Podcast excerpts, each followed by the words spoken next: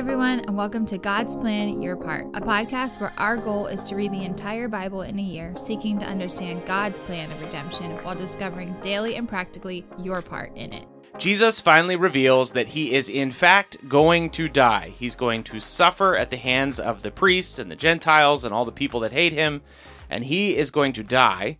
And eventually, the disciples are going to rule and reign with him as judges over Israel, which causes his disciples to immediately get in a giant argument about who's the best.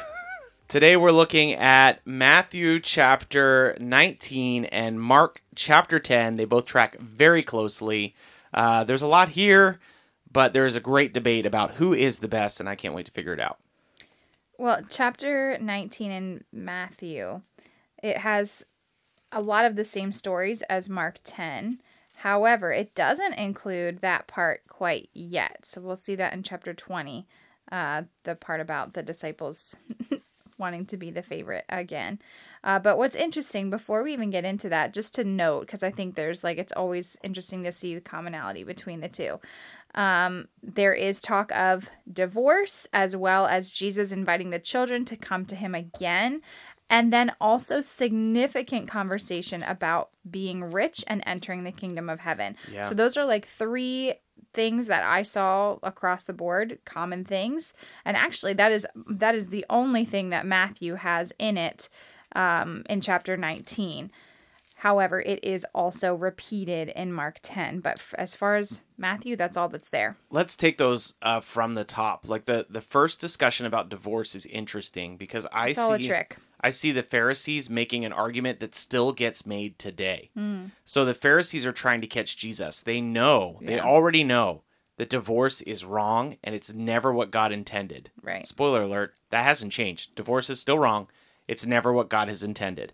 Mm-hmm. Um, but they try to catch Jesus in the fact that, well, the Bible does say that you can write a certificate of divorce. So why is that in there if you're not supposed to do it? Which people still uh, do this today, and the Pharisees were doing it then. And Jesus' response is, it's all because you have hard hearts. Like it's because you don't want to listen to God, you don't want to be obedient to God, and because of that, we need a law for people who are law breakers to receive punishment to ensure that even those who are hard hearted still live according to some kind of law. So I think it's interesting that the Pharisees are trying to catch Jesus in something that people still try to catch Jesus in today. It does seem a little odd. I mean, I will fall a little bit onto that side of why is that even allowed? Like, why is it permissible through? Well, I guess there were certain standards, like if this is happening, then Yeah. divorce is acceptable. It's Um, it's actually a great a great case for a divine moral law, which is what our laws today are based on, which is why it gets complicated when we try to pull out the divine and the moral. Mm-hmm. That's why the law falls apart. So all laws are based on the fact that there is a measurable good and we should strive toward that measurable good. Mm-hmm. And so here God is saying divorce is wrong. You should stay married. It's actually in Genesis chapter 3 or- or maybe chapter 2 uh, where he talks about the two shall become one flesh, and you can't you can't split one flesh. So that's pretty significant. without killing it. Yeah, exactly. Yikes. So that is brought up. We see this testing again of Jesus. And honestly, like, he's God, so he handles himself very well. Um, but I just feel like under that pressure, I just, I don't know, I would have fallen apart. Like, just constantly just being nagged at about, you know, you have to, like, I don't know, watch every word, but obviously Jesus is God. He knows what's up. this is no problem for him. Uh, but then again, he does invite the children um, to come to him. And it's interesting, he is talking about the children again right before he talks about how difficult it is for um, people, certain people to enter the kingdom of heaven. Um, the comparison's pretty crazy, actually, with So the rich people. yeah, there, there's an important passage here where Jesus says it is easier for a camel to pass through the eye of a needle than for a rich person to enter the kingdom of heaven. And there is some uh, interpretive gymnastics that has occurred across history Um, I've heard people try to make a compelling argument that the eye of a needle is what people called the gates to the city. So when Jesus says it's easier for a camel to go through an, uh, the eye of a needle, he was actually talking about the gates of the city, and it's actually not that hard for a camel to go through the gate of the city. The camel just has to kneel down and humble himself to get through it. Um, the reason that interpretation doesn't make a lot of sense is because the disciples' reaction to what Jesus said is like utter shock. Like they're like, "Well, then who possibly could make it?" So if Jesus was just talking about the fact that camels have to bend over, like the disciples wouldn't be shocked. It would it would have made more sense to them. So, but you can't you can't have the first part of the passage without the second part because the second part is with man this is impossible with but with God all things are possible. So I think Jesus is making the point that when you are rich, you tend to be um, selfish if left to your own devices. Well, and also not just selfish, but self reliant. Like you don't Yeah. think about your need for God because you think you can attribute all of your success to yourself and not the glory of God. And I think that is like that crazy contrast. Our study Bible actually even mentions it that the it says the general attributes of the rich are the opposite of those as a, of Yeah. a child. So it's very interesting that he makes that comparison. But it is important to call out that Jesus has already illustrated that uh, wealthy people use their wealth differently when they are honoring God, when they are Correct. believers. And mm-hmm, so this is not a mm-hmm, bash mm-hmm. against wealthy believers. Believers fall into that category of with God. So people who are wealthy with God can accomplish many things. Um, and and indeed can enter the kingdom of heaven. So if you try to do it by yourself, you can't do it. If you try to do it with God, it's very possible. So then we come into Mark chapter 10 because at this point most of Matthew has been com- well it has been completely summed up with what we've discussed already and we get to the part that you were mentioning at the beginning of the episode about the disciples making their requests to Jesus of the the standings that they can have. I think always you need to read all these gospels together. It is very mm-hmm. helpful, but it is uniquely helpful in this story because Mark talks pretty exclusively about I think it's James and John Yeah. um, wanting like a like a specific spot, but Mark doesn't talk about what Matthew does in that Jesus had said that they would sit on 12 thrones and judge the 12 tribes. So knowing what Jesus teaches in Matthew gives a little bit more context to what's happening in Mark. So we can assume that James and John heard Jesus talking about the thrones, Eh, which is what caused James and John to mm-hmm. kind of sneak up to Jesus and say, "Hey, could our thrones be closer in more authoritative positions?" Yikes. And it it's fun. It's funny that Jesus is literally telling the disciples that he's gonna die, and their And response is to figure out with. who can be powerful. and oftentimes I see this as like, gee, it, it's funny if you think about it in corporate terms. Like I see it as though Jesus is like the. This is terrible. Jesus is not a CEO, but if you think of Jesus as like the leader of these people, the and all these people are like under managers, they're like, oh, there's going to be a vacancy. I wonder who's going to get the top spot. like that happens in office culture all the time. So I think the disciples are sus- susceptible to the same thing. Yeah. Like Jesus is saying, hey, I'm going to go. And James and John are like, hey, have you thought about who's going to take your place? Because we would like to recommend ourselves. That's just like human nature. Like Mm-hmm. we do that in family units. We do that in work, like work Mm-hmm. atmospheres. Like it just happens, unfortunately.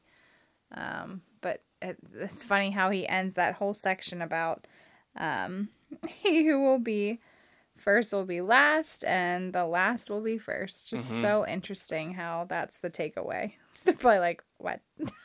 yeah, I mean, I think I think they're constantly being surprised by Jesus, Mm-hmm. and so Jesus is like, "Yeah, sure. Just know that if you're gonna, well, I mean, he also says, "Will you drink the cup that I drink, and will you be baptized the way that I'm baptized?" They're like, "Yeah, yeah, yeah, we'll definitely do that." And Jesus is like, "Well, you don't know what I'm talking about. Yeah, right. Um, that means they're going to die. Mm-hmm. That means they're going to die like a pretty painful death." And they're just like gleefully like, "Oh yeah, yeah, yeah, yeah sure." But could you imagine if Jesus had answered any other way? Like wh- he is such a like great example of humility and putting other people before yourself. Yep. That like his answer to that question was like, "Hey, if you want to be first, then let others go before then you. just be last. Yeah, and that's like it's so crazy. backwards. But what can you imagine him giving any other example to us? Well, imagine if he ima- imagine if he just said yes. Yeah, go for it. Or it's imagine about if, you. imagine if he said, "Well, you know, I've, I've had my eye on Peter. yeah, I did did that. I did do that's that whole thing where I said he would be the the stone. Uh-huh. Um, yeah, it's true, and you can do that with many of Jesus' stories. Like, just Mm-hmm. look at it as like, what if he would have responded this way, and how different would our Mm-hmm. theology and understanding of God be? So, if you want to be last, be first. if you want to, if you want to be first, be last. I, I don't know if that's where you wanted to go. It works either way, but I it think does work either way. Usually, it's more important to put one before the other. Oh, Depends on which one goes first, which one goes last. So, uh, as far as your part, you know, I think Jesus is talking about extreme humility. I think the early church was known for extreme humility. Um, I think sort sort of unique. Like one of the things we've lost is the early church had an extreme impact on culture and humanity because they so willingly gave their lives all the time. And we have moved away from that. Like a lot of Christianity today is about massing up power and authority and Well, I was just going to add to that. Our culture today tells you you need to make sure you're taking care of you first. Worry Mm-hmm. about you first and then everything else. And that is like explicitly backwards It to what Jesus talks about. it is. So living in a world that encourages you to put yourself first and, many and being a Christian or a Christ follower is like, no, we got to be the difference. probably a really great um, test for if you're hearing like a secular humanist sermon like clothed in christianity is if you hear that thing about when you're on a plane you have to put your oxygen on first. Like that's not what jesus teaches. Jesus teaches if you want to be first you should be last. And so the whole the whole like make sure you care for you first is very selfish and doesn't seem to be what jesus teaches i don't think ever so in the lens of self-seeking things. Yeah. Don't ever want to go backwards with the plank yeah, in your own you- eye. I guess you can you can you can take it extreme directions, but Yeah. it, it does like it does get my attention sometimes where it's like that doesn't seem like what Jesus Mm-hmm, taught. Um, where it's like you take care of you, and then eventually you can get around to serving Jesus. Like Mm-hmm. no, that sounds like literally all the bad guys in every parable that's told by Jesus. So anyway, we'll be back again tomorrow. We'll see you then. Thanks so much for listening to God's Plan Your Part. Don't forget, it is always more important that you listen to God's words rather than our words. So please stick around to hear the reading for the day uh, or go and find it in the Bible and read it yourself. If you are enjoying the podcast, please leave a rating and write a review on whatever platform you are using to listen to us. Now that we have all that out of the way, here is the reading for today Matthew 19. Now, when Jesus had finished these sayings, he went away from Galilee and entered the region of Judea beyond the Jordan. And large crowds followed him, and he healed them there. And Pharisees came up to him and tested him by asking, Is it lawful to divorce one's wife for any cause? He answered, Have you not read that he who created them from the beginning made them male and female, and said, Therefore a man shall leave his father and his mother and hold fast to his wife, and the two shall become one flesh. So they are no longer two, but one flesh. What therefore God has joined together, let no man separate. They said to him, Why then did Moses command one to give a certificate of divorce and send her away? He said to them, Because of your hardness of heart, Moses allowed you to divorce your wives, but from the beginning it was not so. And I say to you, whoever divorces his wife, except for sexual immorality, and marries another, commits adultery. The disciples said to him, If such is the case of a man with his wife, it is better not to marry. But he said to them, Not everyone can receive this saying, but only those to whom it is given. For there are eunuchs who have been so from birth, and there are eunuchs who have been made eunuchs by men, and there are eunuchs who have made themselves eunuchs for the sake of the kingdom of heaven. Let the one who is able to receive this receive it. Then children who were brought to him, that he might lay hands on them and pray. The disciples rebuked the people, but Jesus said, Let the little children come to me, and do not hinder them, for to such belongs the kingdom of heaven. And he laid his hands on them and went away. And behold, a man came up to him, saying, Teacher, what good deed must I do to have eternal life? And he said to him, Why do you ask me about what is good? There is only one who is good. If you would enter life, keep the commandments. He said to him, Which ones? And Jesus said, You shall not murder, you shall not commit adultery, you shall not steal, you shall not bear false witness. Honor your father and mother, and you shall love your neighbor as yourself. The young man said to him, All these have I, I have kept. What do I still lack? Jesus said to him, If you would be perfect, go, sell what you possess and give to the poor, and you will have treasure in heaven, and come follow me. When the young man heard this, he went away sorrowful, for he had great possessions. And Jesus said to his disciples, Truly, I say to you, only with difficulty will a rich person enter the kingdom of heaven. Again, I tell you, it is easier for a camel to go through the eye of a needle than for a rich person to enter the kingdom of God. When the disciples heard this, they were greatly astonished, saying, Who then can be saved? But Jesus looked at them and said, With man this is impossible, but with God all things are possible. Then Peter said in reply, See, we have left everything and followed you. What then will we have? Jesus said to them, Truly I say to you, in the new world, when the Son of Man will sit on his glorious throne, you who have followed me will also sit on twelve thrones, judging the twelve tribes of Israel. And everyone who has left houses, or brothers, or sisters, or father, or mother, or children, or lands, for my name's sake, will receive a hundredfold, and will inherit eternal life. But many who are first will be last, and the last first. Mark chapter 10. And he left there and went to the region of Judea and beyond the Jordan, and crowds gathered to him again. And again, as he was his custom, he taught them. And Pharisees came up, and in order to test him, asked, Is it lawful for a man to divorce his wife? He answered them, What did Moses command you? They said, Moses allowed a man to write a certificate of divorce and send her away. And Jesus said to them, Because of your hardness of heart, he wrote you this commandment. But from the beginning of creation, God made them male and female. Therefore, a man shall leave his father and mother and hold fast to his wife, and the two shall become one flesh.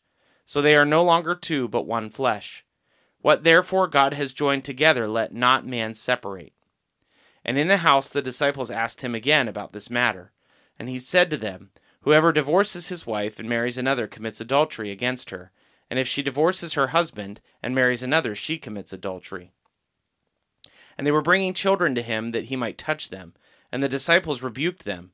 But when Jesus saw it, he was indignant and said to them, Let the children come to me. Do not hinder them, for to such belong the kingdom of God. Truly I say to you, whoever does not receive the kingdom of God like a child shall not enter it. And he took them in his arms and blessed them, laying his hands on them. And as he was setting out on his journey, a man ran up and knelt before him and asked him, Good teacher, what must I do to inherit eternal life? And Jesus said to him, Why do you call me good? No one is good except God alone. You know the commandments do not murder, do not commit adultery, do not steal, do not bear false witness, do not defraud, honor your father and mother. And he said to him, Teacher, all these I have kept from my youth. And Jesus, looking at him, loved him and said to him, You lack one thing. Go Sell all that you have and give to the poor, and you will have treasure in heaven. And come, follow me.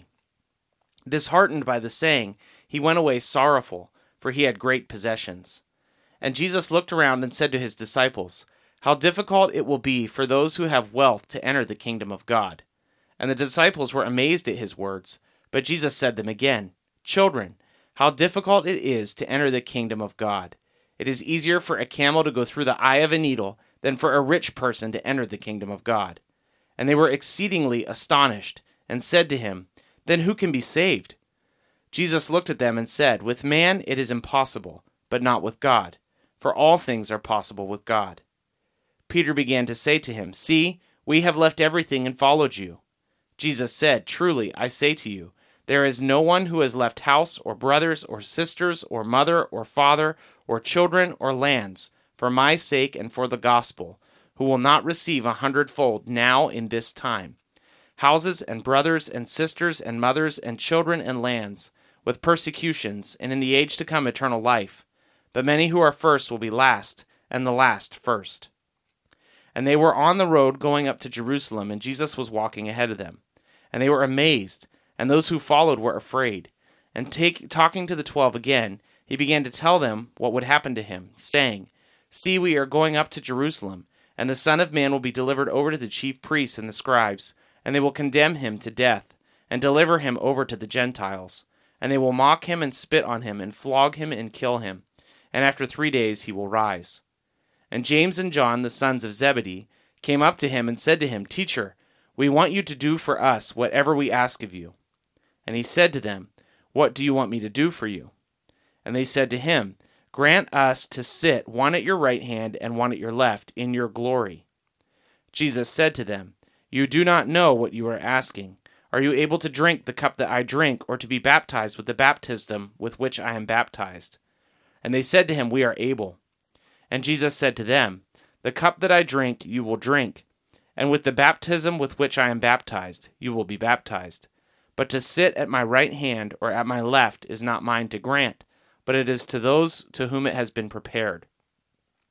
And when the ten heard it, they began to be indignant at James and John. And Jesus called them to him and said to them, You know that those who are considered rulers of the Gentiles lord it over them, and their great ones exercise authority over them. But it shall not be so among you. But whoever would be great among you must be your servant, and whoever would be first among you must be your slave of all. For even the Son of Man came not to be served, but to serve, and to give his life as a ransom for many. And they came to Jericho. And as he was leaving Jericho with his disciples and a great crowd, Bartimaeus, a blind beggar, the son of Timaeus, was sitting by the roadside. And when he heard that it was Jesus of Nazareth, he began to cry out and say, Jesus, son of David, have mercy on me. And many rebuked him, telling him to be silent. But he cried out all the more, Son of David, have mercy on me. And Jesus stopped and said, Call him. And they called the blind man, saying to him, Take heart, get up, he is calling you. And throwing off his cloak, he sprang up and came to Jesus. And Jesus said to him, What do you want me to do for you? And the blind man said to him, Rabbi, let me recover my sight. And Jesus said to him, Go your way, your faith has made you well. And immediately he recovered his sight and followed him on the way. Thanks so much for listening to God's Plan Your Part. If anything stuck out to you, if you have any questions, or if you'd like to receive a Bible, you can email us at godsplanyourpart at gmail.com. Also, if you're enjoying the podcast, please consider supporting us through the link in our description. We love that you're on this journey with us, and we hope you have a great day. See you tomorrow.